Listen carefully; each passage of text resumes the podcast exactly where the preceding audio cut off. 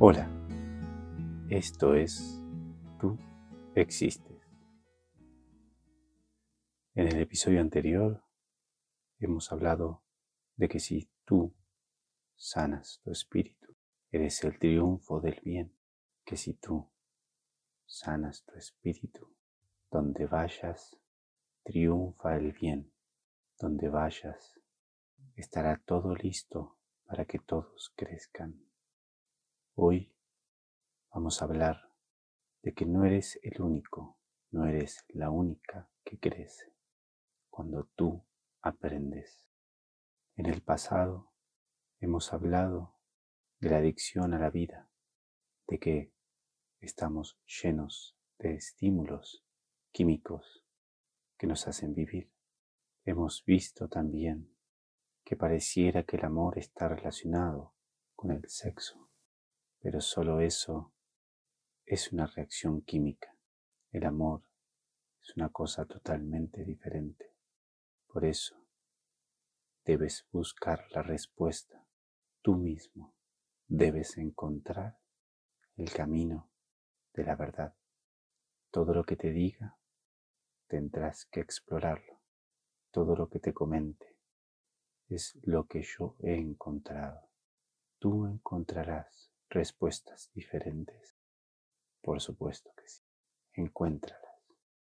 Hoy vamos a hablar de que tú no estás solo, ni tú estás sola. Todo el tiempo estamos acompañados. En este momento yo te hago compañía. En este momento tus seres queridos te hacen compañía, los que viven y los que existen, pero también hay otros que te hacen compañía, otros que todavía no han sanado la adicción de la vida.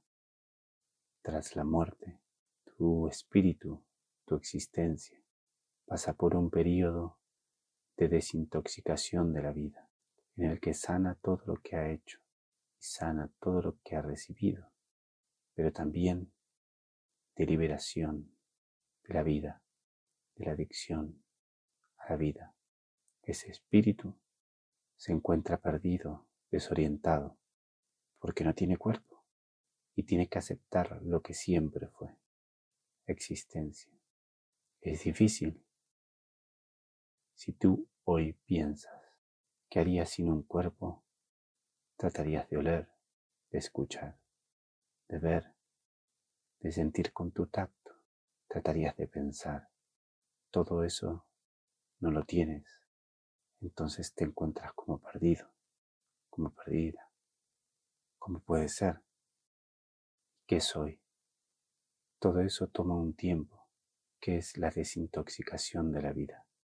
Muchos no superan esta etapa y lo único que quieren es volver a nacer.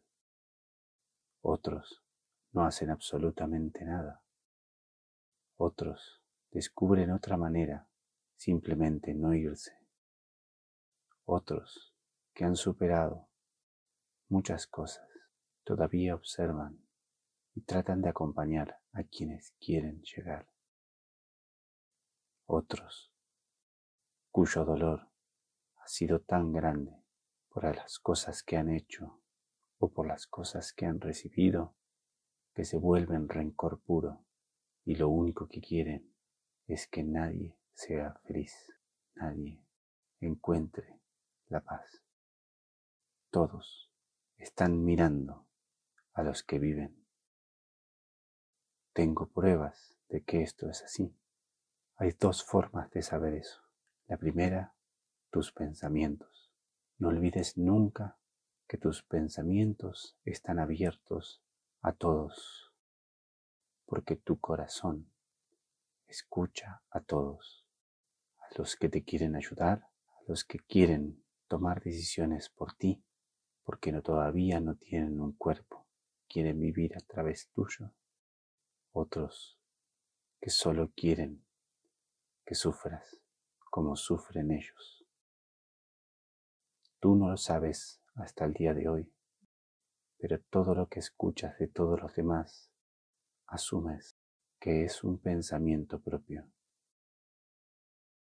Imagina que tu corazón y tu mente son como una casilla de email, de correo electrónico. Esa casilla de email recibe el correo de quien quiera enviarte correo, ya sea correo genuino, un correo por accidente, o correo basura, o spam, como le dicen. Es tu responsabilidad y tu misión separar y recibir lo que quieras recibir. Si tú escuchas o te abres al rencor, al dolor, a la furia de quienes no desean que seas feliz, estás deseando no ser feliz y tu, y tu deseo se cumplirá. Si tú mantienes abiertos a quienes desde el espíritu quieren utilizar tu vida como un ensayo y error, aconsejándote las cosas que les parecen y tú respondes y actúas en función de ello, también sufrirás los errores que te indican. Entregas tu libertad. Si tú te abres a los seres de existencia que tú mismo eres, llenos de bien, que solo quieren que crezcas y los escuchas y los sigues, tu deseo se cumplirá y tu vida se iluminará. Pero déjame decirte algo. Tú tienes todas las respuestas. Tú eres el único que tiene la verdad. Tú eres la única que tiene la verdad. Escucha tu interior. Muchos lo llaman corazón. Escúchate a ti mismo, a ti misma. Tú tienes la respuesta. Si pides un consejo, pídetelo a ti misma, pídetelo a ti mismo.